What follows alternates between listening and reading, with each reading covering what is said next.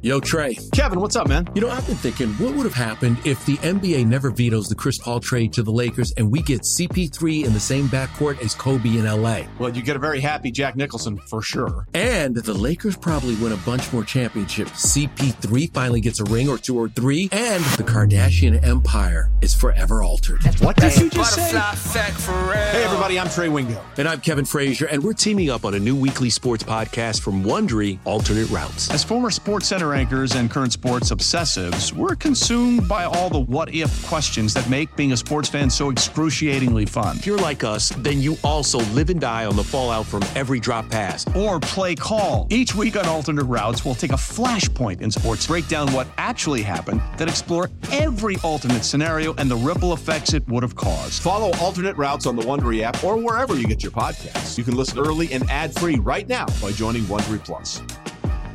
Presented by T-Mobile, the official wireless partner of Audacy Sports. With an awesome network and great savings, there's never been a better time to join T-Mobile. Visit your neighborhood store to make the switch today.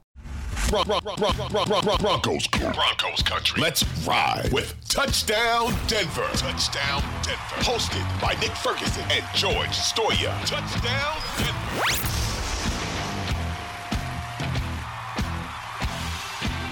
All right, everybody, welcome into another episode of Touchdown Denver, hosted by myself, George Stoia, and my good friend Nick Ferguson. Nick, it's Monday. How you doing, man? I'm doing great. Uh, here's a question: How are you doing? I'm here.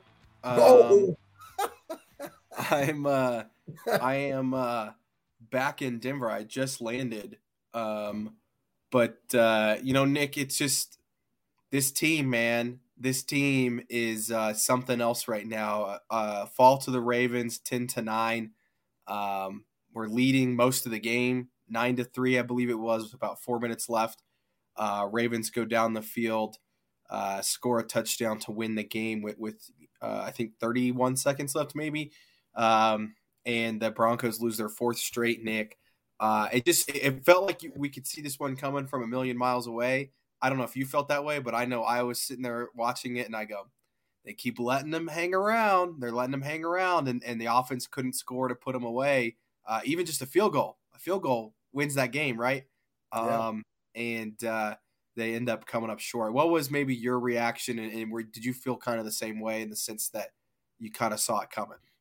yeah, I did. Uh, but let me let me start from the very beginning. From the outset of the game, I thought execution was great. That opening drive, I was very optimistic. They they did a lot of things uh, that we hadn't seen in uh, weeks previous, and that that means a lot of under center plays with Russell. And I know that was kind of the issue at the beginning of the year that we didn't see Russell on the center a lot, and they ran the ball. And and I was like, wait a minute, what kind of philosophy is this? Knowing as though the Ravens ranked second in the league as far as giving 82 yards against the rush. But I understood what they were trying to do, establish some form of identity. And I said to myself, okay, George, here it comes. At some point, we're going to get a bunch of play action because Russell's been under center. We didn't really get a lot of that. And you're absolutely right. As the game went on, there were missed opportunity after missed opportunity. And I was like, wait a minute, no Lamar Jackson and they're allowing the Ravens to just hang around and hang around. I said, man, this is going to be a bad day if the Ravens are able to move the ball down the field and score a touchdown because you had to figure that was what Coach Harbaugh was preaching to his team at halftime. We don't have Lamar, but we do have Lamar 2.0, and all we have to do is get put somewhat of a drive together and then score a touchdown, and we win this ball game because we know the Broncos have shown a tendency to struggle offensively. Yeah, and there's there's a couple key moments in the game, Nick, that I think are, are important to point out. The drive right before the half, uh, I believe they got it down somewhere around the 30, and they have a fourth and less than one yard uh, with about, I think, less than a minute left before half, and they opt to kick a field goal. And I get it, take the points, right? You go up at half. But that's one moment where you're saying it might have been their best drive of the game. It's the closest they got to the end zone all game uh, and they opt to kick a field goal instead of going for it on fourth and short. If you get a touchdown there, game might be over, right? Or at least it's a different outcome. Then you look in the second half, right? Justin Simmons gets an interception, gets it to the 40 yard line of the Ravens. Broncos take over in plus territory. You're thinking, okay, they're up six to three. They put in the end zone here. This game's over. Three straight plays, kick a field goal, they go up nine to three. So you're like, okay, well, at least they got points, right? Nine to three.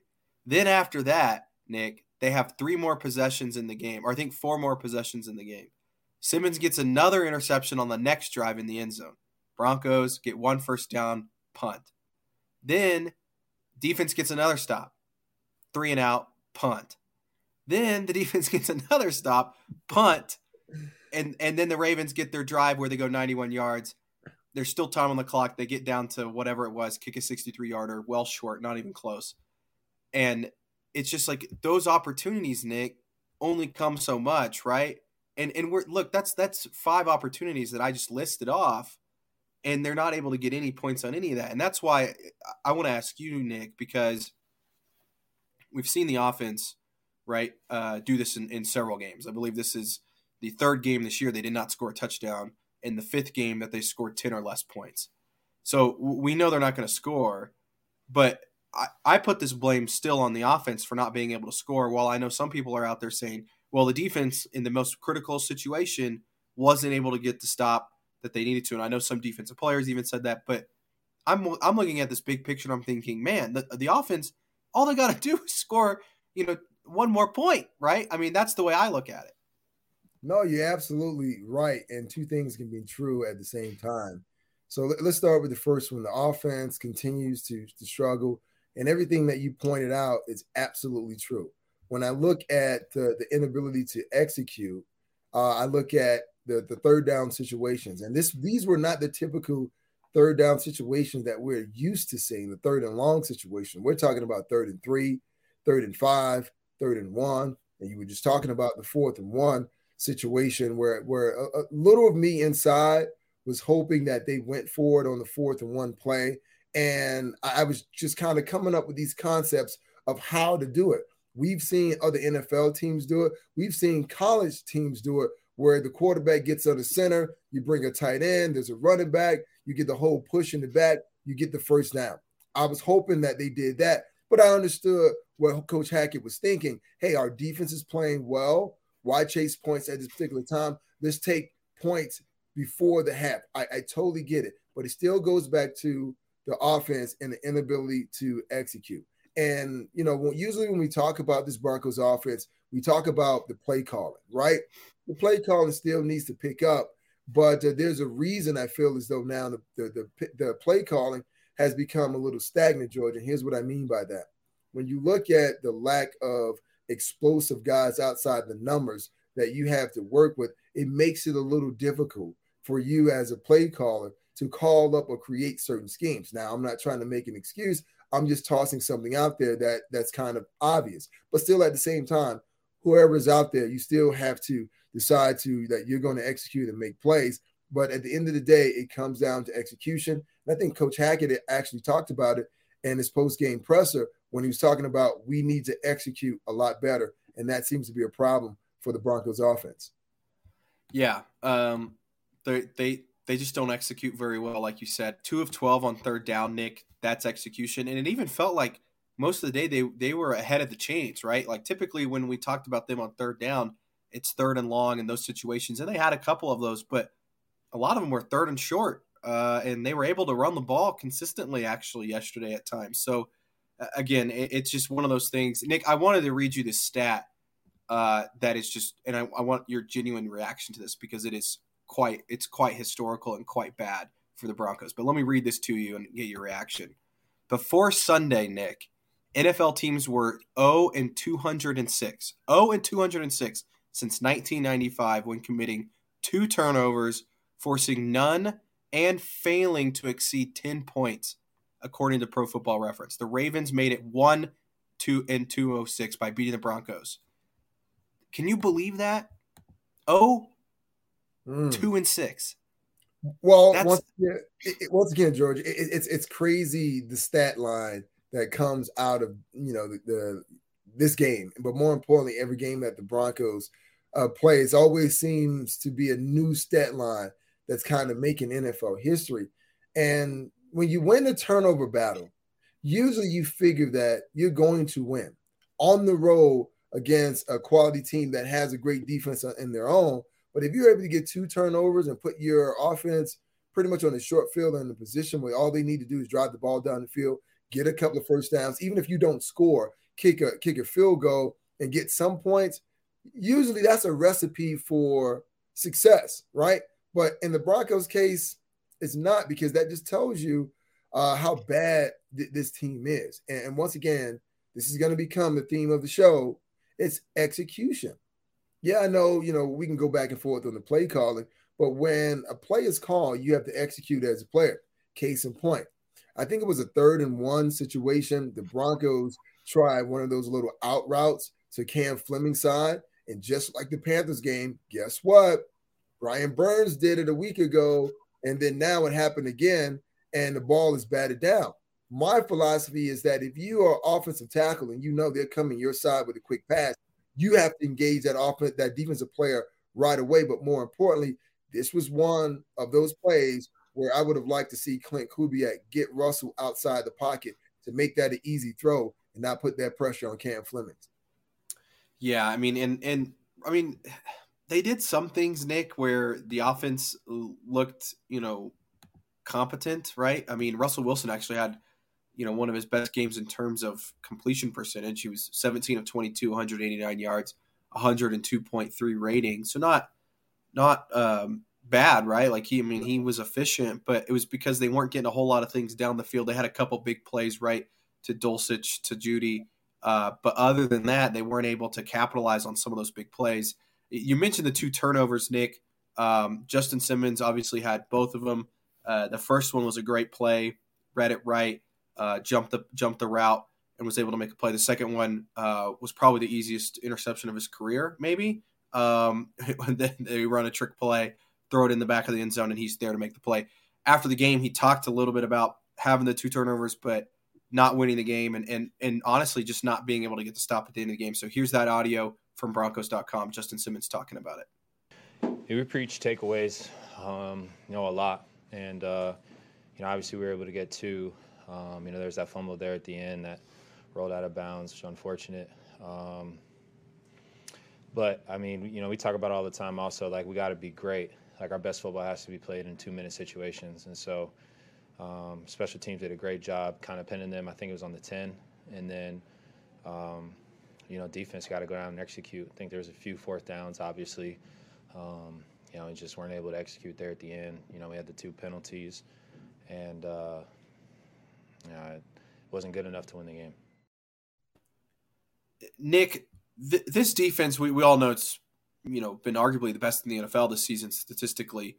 Uh, has had some really great performances this year, but they have kind of shown a consistent issue with uh, getting stops at the end of games when they absolutely need to have them. We've seen that a couple times. Obviously, think back to the Raiders game a couple weeks ago. Um, you know, there's a few others in there that you I mean the Chargers. I guess that was a special teams miscue, uh, but you, you've got you've got a few in there, right? What how how how much of that is an issue right now, and, and how disappointing is that to see? Look, we all know it was more the offense's fault that they lost that game, right? Any points wins that game, but also, I mean, how disappointing is it to see the defense give up that sort of a drive, especially to a backup quarterback? I mean, Tyler Huntley's a nice player, but it wasn't like Lamar Jackson was the one that marched down the field on that. Yeah, that's difficult uh, to watch as a, a defensive player and knowing as though you you were part of it. Because as much as uh, the local media and the national media want to separate and say offense defense, you still play this game as a team. And to know that, uh, I guess I want to say consecutive weeks that this defense has played well for the first 59 minutes, but it's just that last minute that somehow they falter and they allow the team to get in a scoring position or field goal position. So it, it is frustrating. And when you, if you're a defensive player on the Broncos roster, you want to be a little upset with the fact that you're losing games, how you're losing the games, and the fact that the offense isn't pulling their fair share of the weight.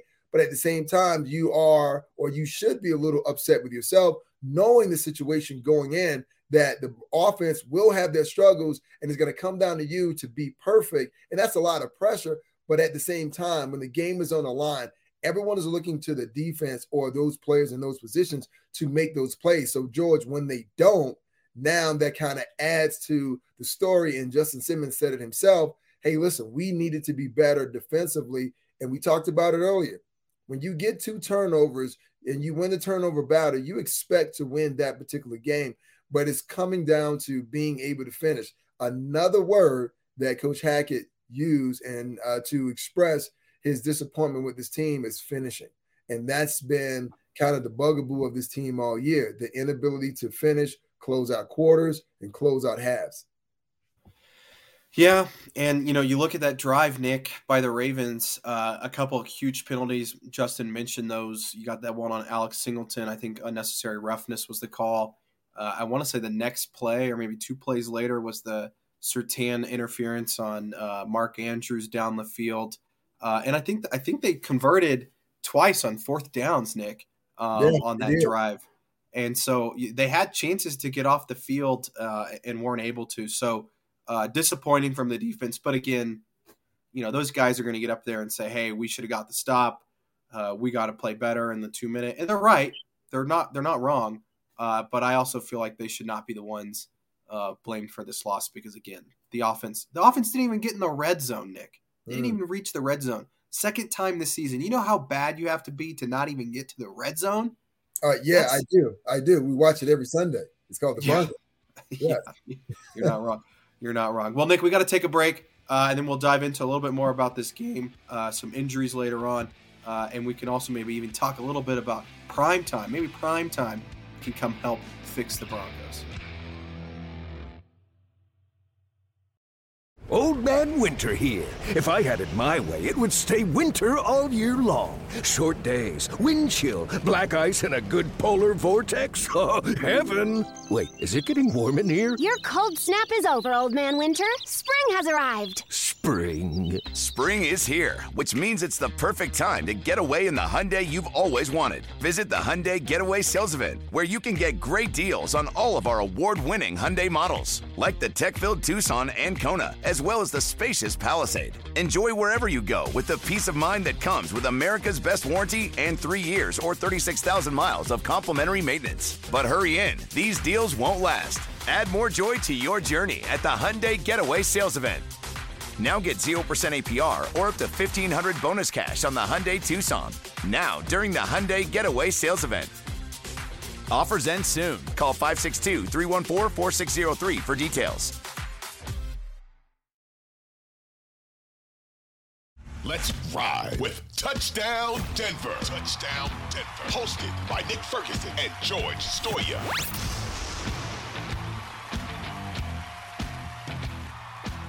All right, everybody, we're back from that quick break. Uh, and Nick, one thing we wanted to jump into because uh, it was sort of breaking news, I think late last night after the game, uh, and it was kind of interesting news. I, I, I wasn't totally surprised though.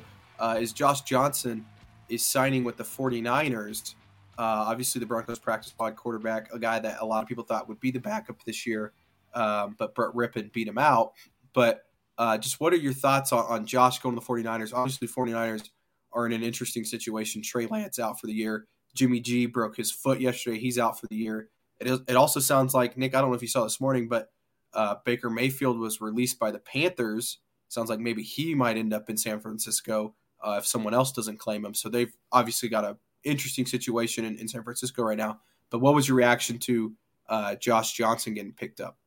Well, my first reaction was uh, great for Josh, uh, going from a team that uh, doesn't have any uh, playoff aspirations to a team that is now looking like they could have Super Bowl aspirations. So once again, good for him.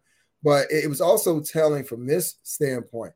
Look at the fact that the type of offense that the San Francisco 49ers deploy under head coach Kyle Shanahan. It is something that's similar to that of Nathaniel Hackett, but it's just run at a very uh, high, high level. So this is why the 49ers said, hey, they're in desperation mode. Let's look around the league. Let's see what guys that we can bring in. But more importantly, first and foremost, you have to start looking to see what guys that fit your system or have been in the system similar. So that tells you right away that, hey, the, the systems are similar but one is functioning at a higher level than the other. But it still raises the question as to why, because that was one of the reasons Hackett was hired to bring in this uh, style of Mike Shanahan offense that was uh, operating under you know, Matt LaFleur and you had Aaron Rodgers as your quarterback. So you bring Hackett in, you bring in Russell Wilson. Everything is peaches and cream, but it hasn't really been that way. So it points out the fact or, or highlights it even more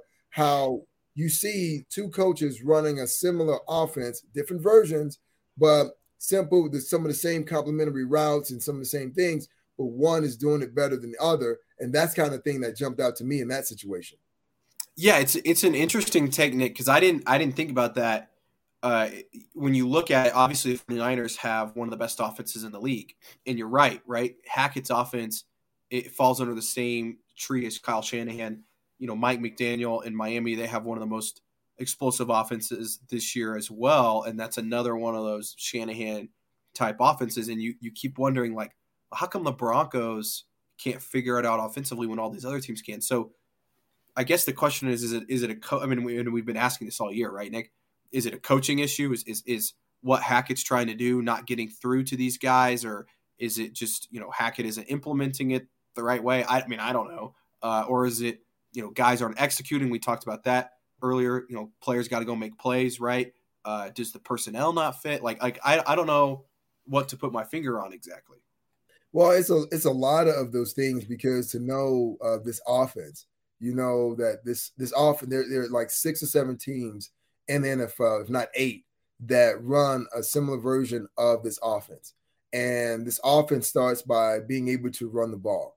If you cannot run the ball at a successful rate, then it's going to make passing really difficult. And just think about what this uh, offense was uh, under Bill Walsh. It was, you know, they called the West Coast offense. It's about getting the ball in the hands of your playmakers and allowing them to make plays. Now, that is the biggest word I want to stick out is playmakers. So when you look at this Broncos team, what kind of playmakers do you have on the offensive side of the ball? And hey, I'll go back to Seattle. Geno Smith is playing well with the Seattle Seahawks. Why is he playing well? Is he that much better of a quarterback than Russell Wilson? I'll say no. But you look at the weapons he has. If you were to say, okay, well, who on the Broncos roster is a Tyler Lockett or DK Metcalf? I'll wait for you to give me that answer because I know you won't be able to. So to run this style of offense, you need playmakers and you have to have the ability to adjust. That doesn't necessarily mean, George, you script your first 30 plays and then the defense starts to adjust and then you go, well, what are we going to do now? What we going to no, no, you can't do that. And that's why we've seen other teams that that employ or better word deploy this type of offense, they function at, at, a, at a higher clip because they know exactly, hey, what they're doing. They have an identity. They trust in that identity. But more importantly, they definitely have the personnel. And right now, it's a combination of so many things that are hindering this Broncos team. And I don't know if it's going to look well, you know, with the remaining games. Now we all have to look forward to 2023 to see if things get better.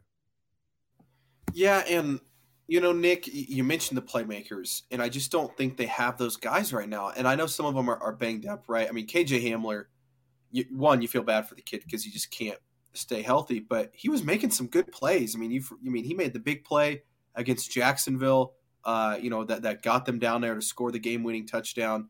Uh, you know, you have, you know, Jerry Jeudy, who, you know, I actually thought played really well yesterday. He was very clearly limited in the snaps he was getting. He wasn't out there a whole lot.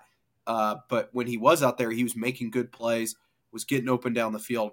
Courtland Sutton gets hurt in the first half, right? Pulls a hamstring, uh, which the hamstring injuries, Nick, is just ridiculous on this this team this year. I don't I don't know what's going on there. I don't know if you can talk about that or explain that, but that's that's an issue. But like again, the playmakers are a problem. You mentioned the run game. I think again, the offensive line just isn't very good.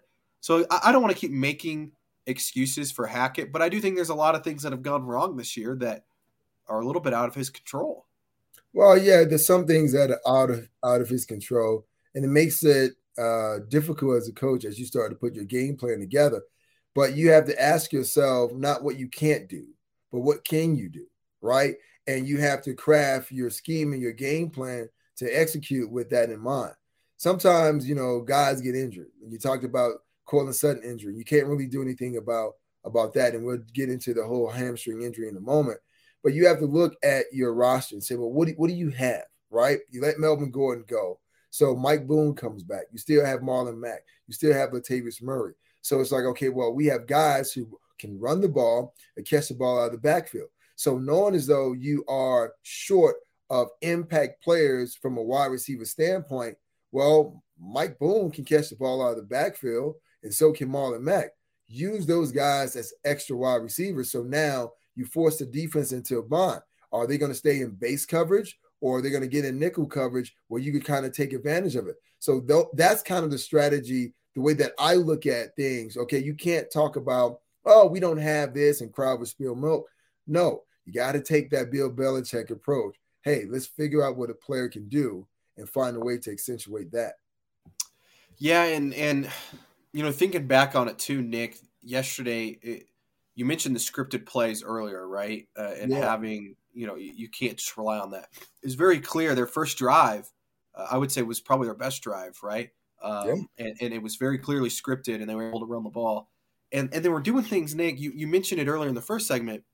They were under center, three tight ends, two tight ends you know, one guy out wide, they're running the ball, they're play action, you know, all that stuff. Did it seem like they went away from that though? Like all of a sudden they they've got, you know, three wide receiver sets, uh, you know, they've got them in bunches, they're still trying to run the ball, it's not working as well. You know, they're going shotgun late in the game. Like it to me it felt it felt again like it was uh you know, they, they went away from stuff. Even I mean the one the the best example, Nick, I believe it was third and one and it was that drive I mentioned earlier where they it ends up being fourth and short, and they decide to kick a field goal. Weren't they in shotgun? It was like third and one. They ran a shotgun, uh, and they handed it off to Murray, and he gets stuffed. Yeah. They get no yards, and you're just shaking your head like, like what are you doing? You were running the ball efficiently under center, even just QB sneak it. I mean, it, it, did it feel like they went away from some of the stuff that was working earlier in the game? Yeah, it, it does because it seems like anytime there's a successful play, you're thinking, okay, well, at some point you're going to see it uh, again, maybe at a different uh, personnel grouping or a different side of the field. But it's like, no, we ran the play, they figured it out, we had uh, positive yards, so let's let's do something else.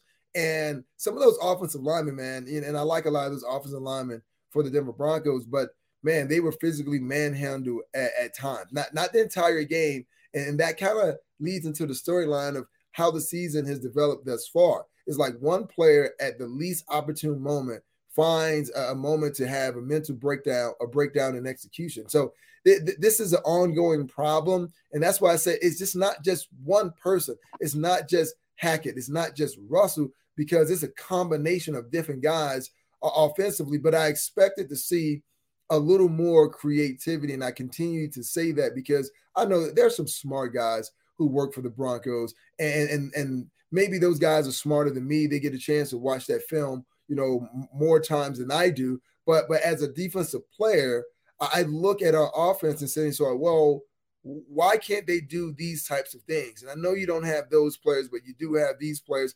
Let's do this and let's do that. And you brought up something that's very interesting. They were running a lot of uh, those tight bunch formations, which are great if you if you're looking to set it up and bridge off another play.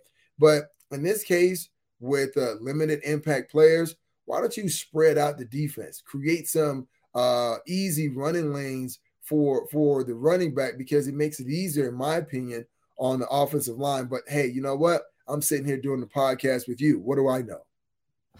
That's a good point, Nick. We don't know anything. Uh, we're just we're just podcasters, right? Uh, no, uh, no. You know, I think I think I think it's a it's a valid point. I did want to ask you, Nick would you switch play calling back to Nathaniel Hackett? And the only reason I ask that is in the few games that we've seen Clint Kubiak call plays, and again, I think you know part of it's probably Clint's running whatever Hackett's uh, you know game plan is, and you know is is is doing what he's been told to do. I'm sure, uh, and it's still Hackett's uh, you know uh, uh, plays, right? Like it's it's yeah. his plays, right? Like Clinton didn't change the plays overnight.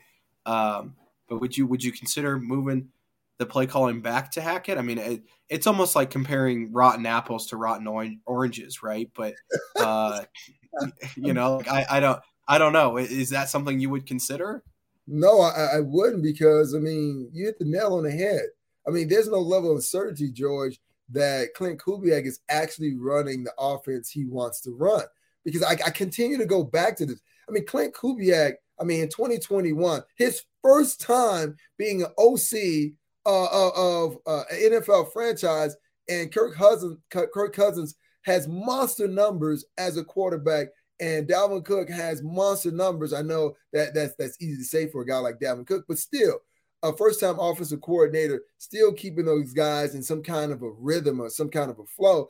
I would like to think that if he had time to really put his stamp on this offense, it would look similar, but he doesn't because a lot of the concepts are not really his. And yes, he's an offensive coordinator, but he still has to run everything by Nathaniel Hackett, which I think is problematic for him. So we still don't know what this offense would look like if Klint Kubiak had the opportunity to put his blueprint on, I mean, his fingerprint, rather, I'm talking about blueprint, his fingerprint on his offense. Yeah, no, I mean, I, I agree. I, I think you can't sit there and be like, oh, well, it's it's Kubiak's fault, right? like, I, I mean, I think he's again, and and they all have a hand in the cookie jar, right? Like they're all coming up with the game plan. They're all, you know, talking on the on the headset, saying, oh, I, you know, this this would work, or we think that would work, whatever, right? Uh, and and I think also, you know, look, we're gonna these guys are probably gonna get fired, right? Uh, there's a good chance of that happening. I think we've all accepted that reality that doesn't mean they're just bad football coaches. I hope people realize that. Like Nathaniel Hackett's been in this league a long time. Uh, a lot of these coaches that maybe get let go have been around a long time. Obviously, Klint has been around football a long time. I don't think he's a bad play caller. In fact, I think he'll get another shot pretty quickly after this season, uh, despite despite this mess. But I think my idea, I, I, guess, I'm trying to think like Nathaniel Hackett, Nick, and I and in my head, if I'm Nathaniel Hackett, I say, well, I've got maybe five games left as a head coach.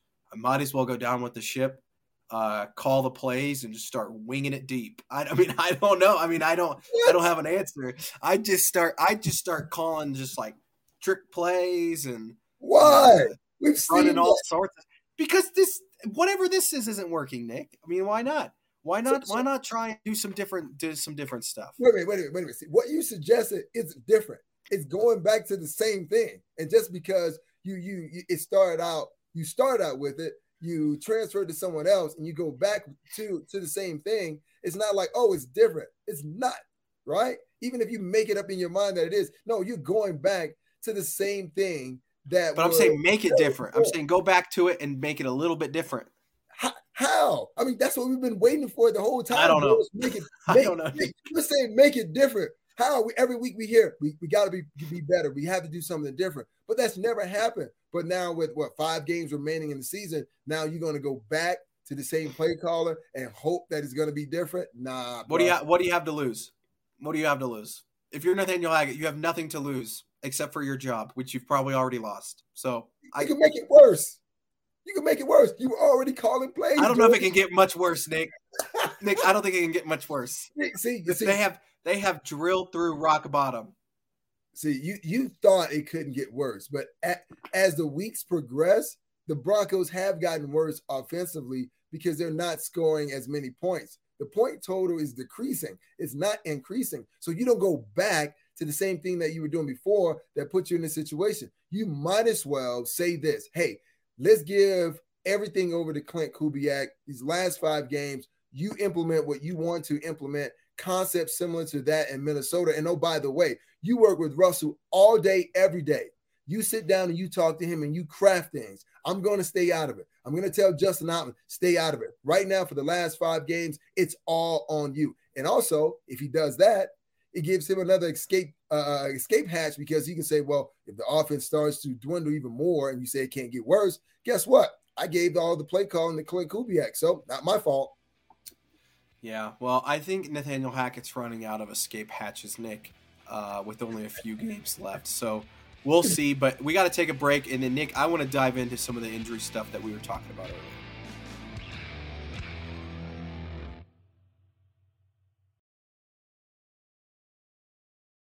Let's ride with Touchdown Denver. Touchdown Denver. Hosted by Nick Ferguson and George Stoia.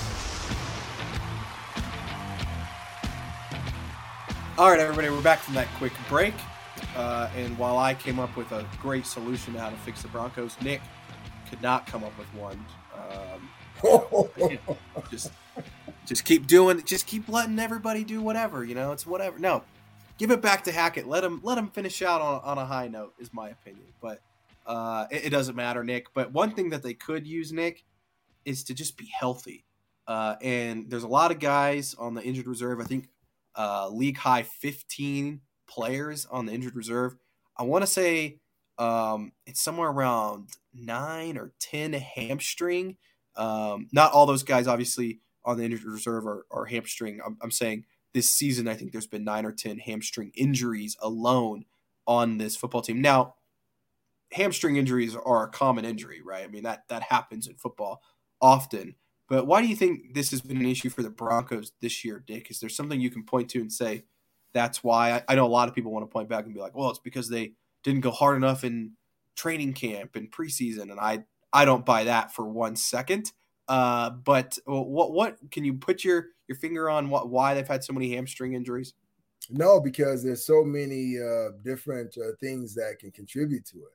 I know the low hanging fruit that uh, some of, of our uh, local friendlies here have said they blame it on Loren Landow, the strength and conditioning coach, because that seems to be the obvious person to point the finger at. But when it comes to hamstring injuries, here are a couple of things that factor in. You have to factor in: are the guys warming up properly before uh, before games or before practice? Right. Uh, I, watching Landow and watching practice, they do a good job of warming those guys up. But some of those guys, I mean, goes far beyond doing the things at practice. It, I mean, when you're at home, you have to stretch. We live here in Denver where it's uh, can be really dry. You're dealing with altitude, so you have to keep your muscles saturated. So that means you have to drink water. So you have to stretch. You have to drink water, stay hydrated. Also, what's your diet like, right? And I know uh, those guys have a better kind of training table than we had when I played. So it's about making sure that you're eating properly, not just at the facility, when you leave the facility as well. And also, are you doing the right recovery things after and before practice? That means hot tub, cold tub, all of those things to get you back, you know, uh, running at a peak level. And I know that this this game takes a lot out of you, far as uh, you know, uh, dehydrating your body. So a lot of guys don't replenish the way that that they should. And I played with Champ Bailey right? Faster guy than I was, but he was always pulling his hamstring. And I say, well, that was kind of a consequence of being so fast. But these soft tissue injuries, especially when you get into the latter stages of the season, George, where the where the weather constantly change, and we live in Denver, so you know it's warm one day, it's cold another. Are you doing the right things to make sure that your lower extremities are taken care of? So I look at it from that standpoint. And here's another thing and I know I'm getting a little long winded in, uh, on this, but are you the type of player when you're in practice?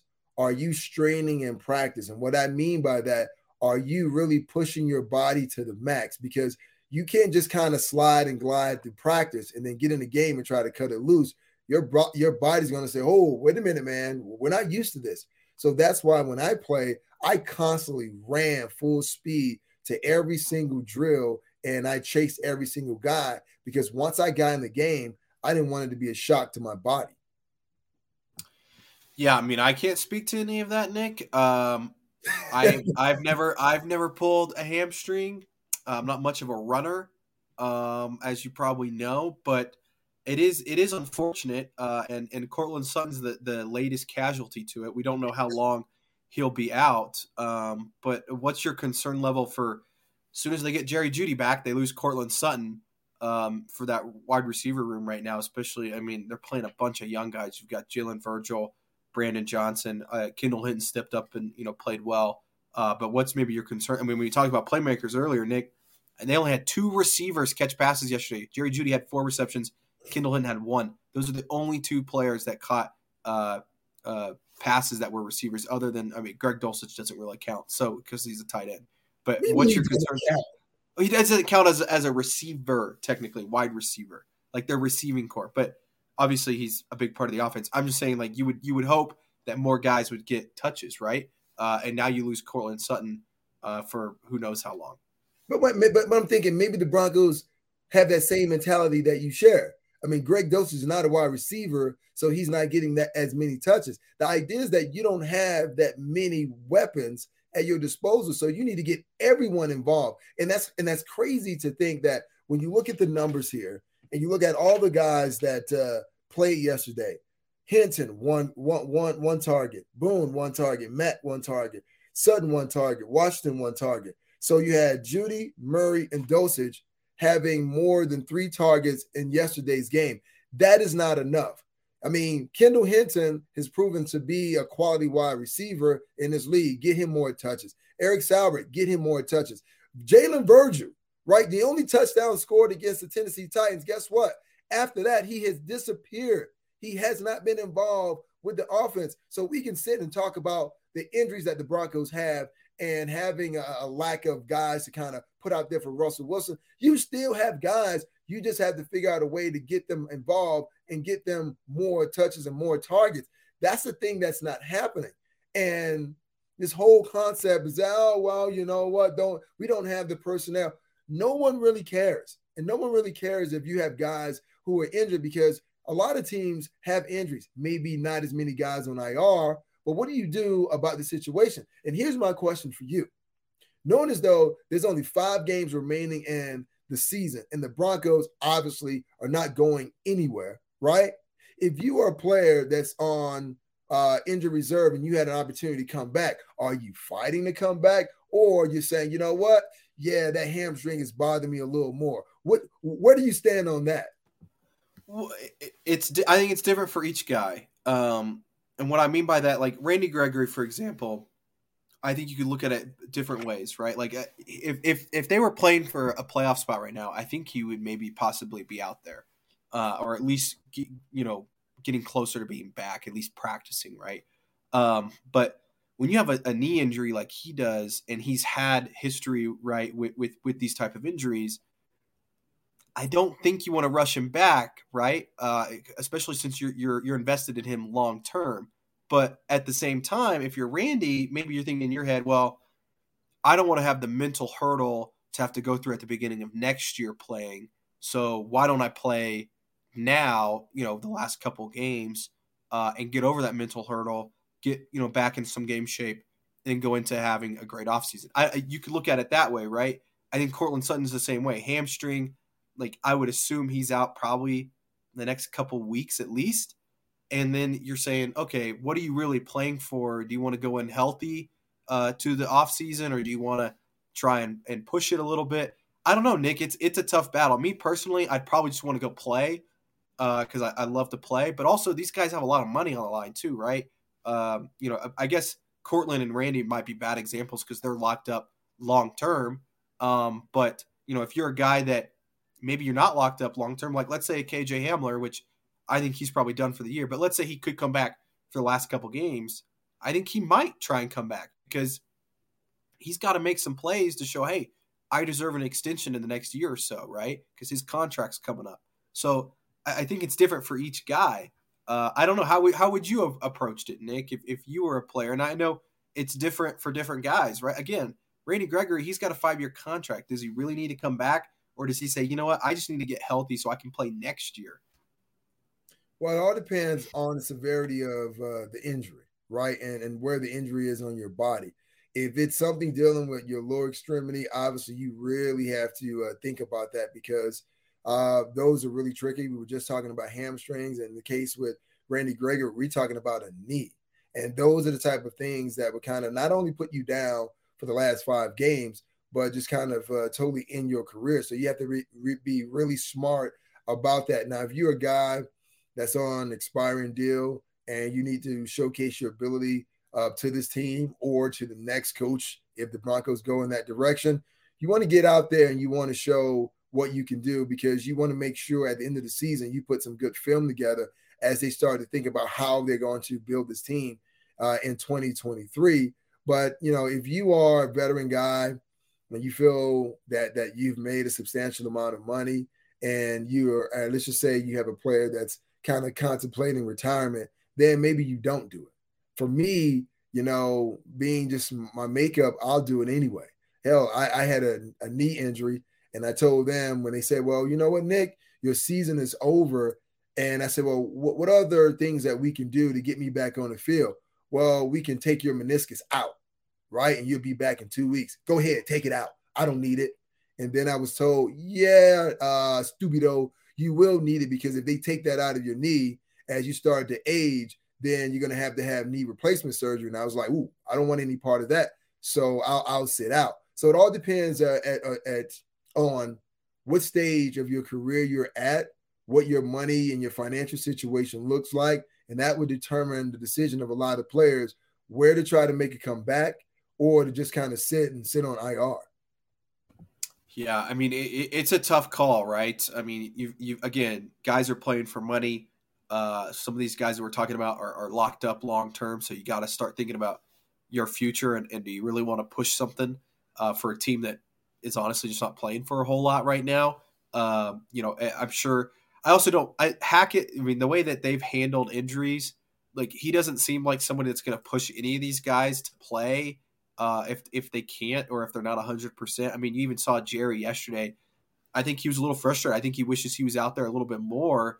But he even said after the game, he goes, "I knew I wasn't hundred percent." The coaching staff said, "Don't push it. Go as much as you can." Uh, they had him on a snap count, and he he was effective when he was in there. And I think it was tough because I know there was a lot of people out there like, "Well, why isn't Jerry in the game on third down?" It's like, well, because there's only certain things he even said after the game. There's only certain things he can do with the way his ankle is operating right now. So I think they're taking the right approach by that. You're not going to see the coaching staff, even though they know that they might be fired. They're not going to be like, Courtland, we got to get you out there because we need to win because my job's on the line. That's not happening, which I think is is a good thing, right, Nick? I mean, you don't want that to happen. So uh, I, I think it's going to be interesting. What? What? You laugh? You laughed at me. You think I think you think I'm naive? You think I I, I I'm wrong in that? No, I'm not saying that you are naive, but he, here's how the NFL works in the business of football. See, the way that they try to encourage a player to get out there and play, they don't really bark at him or or just kind of scream at him. They just kind of test your manhood. Oh, I thought you were tough. They told me that you were tough, right? I guess they were wrong. So someone will walk past you in the training room or in the locker room or while you're sitting down eating your food and or even when you're standing on the sideline watching practice right? It's been in my, experience that that's happened. Someone would walk by and go, Yeah, man, shoot, they said you were tough, but I guess they were wrong. And then the first thing you say is, Gosh darn it, now my my my toughness is being questioned, my manhood is being challenged. So guess what happens, George? You foolishly go, you know what? Let me put on my cleats and go back out there right? It happens. It happens on teams that are winning and it happens on teams that are losing. So when you said that, I, I immediately, I immediately went back to a situation where I was, you know, at practice and someone just walked past me and just whispered in my ears, "Hey, man, they told me those guys from Georgia Tech were tough, but I guess uh, they don't make them like they used to." And I'm like, man, what am I supposed to do with that now? I guess I got to get back out there, and that's exactly what I did. Huh. Well, again, I've never been in that situation. I've had people walk by me and go, "Man, I thought." People said you were. I thought people said you were really cool, George. I thought they said. I thought they said guys from Oklahoma were really cool. I guess. I guess that's not true. Uh, yeah. That's what they say. That's what they say to me, Nick. Uh, but uh, it's going to be interesting. Look, they've got. I mean, again, they got a lot of guys on the IR. Uh, but uh, if they don't come back, a lot of opportunity for some other guys, right? I mean, you've got again that young receiving corps. You'd love to see Jalen Virgil get more involved. Uh, Montrell Washington man, I think that kid, Nick, I, and we can dive into this later this week because we got to wrap this thing up soon. But I do think that kid is it's all in his head right now uh, because we've seen him. You know, he was a special player in college. We've seen flashes of it in Denver, especially in the return game where he can do some different things. Uh, and I just think it's it's not clicking for him right now, and, and it might even be a little bit of a confidence thing. So there's some guys again, like I said, some young guys that can really make a role. Brandon Johnson, um, is another one, right? That, that could really carve out a role for himself moving forward if, if, if he can come out and play some good football here. So, uh, going to be interesting to see. I will say it was good to see Jerry Jeudy out there, right? Um, I, I, what do you think of his performance? And we'll wrap it up after that. Yeah, I thought it was great, and uh, I mean, he said it best. We didn't see a lot of uh, Jerry Jeudy the way we wanted to, and that only added to the negative uh, criticism of Jerry Jeudy of what he isn't and how much of a bust he he is. But yeah, he was really limited. He was on the pitch count because of that that ankle injury. But once again, when you start to take guys out of the mix, it makes things that much difficult. But at the same time, you mentioned a couple of guys who we should see more of. We should have seen more of, but we haven't. But uh, we'll leave that for a later conversation because that's a bigger topic that we could dig in to uh, later in the week. Yeah, definitely. We we got a lot to talk about this week. I know that it seems like we're we're talking about some of the same stuff, Nick, but I think we can we can break down some some more stuff this week too. And and it's Chiefs week, Nick. Uh, Thirteen in a row, this group has lost to to the Chiefs. So maybe they can. I mean, I think they're like nine point underdogs. So I, I doubt they'll pull off the upset, but maybe we can dive into how they can pull off one of the biggest upsets in recent franchise history. So uh, thanks everybody for listening this week. Uh, make sure you guys like and subscribe to the podcast. We will see you guys uh, again later this week to talk about the Chiefs game uh, and also just this Broncos team and where they go to now, sitting at three and nine.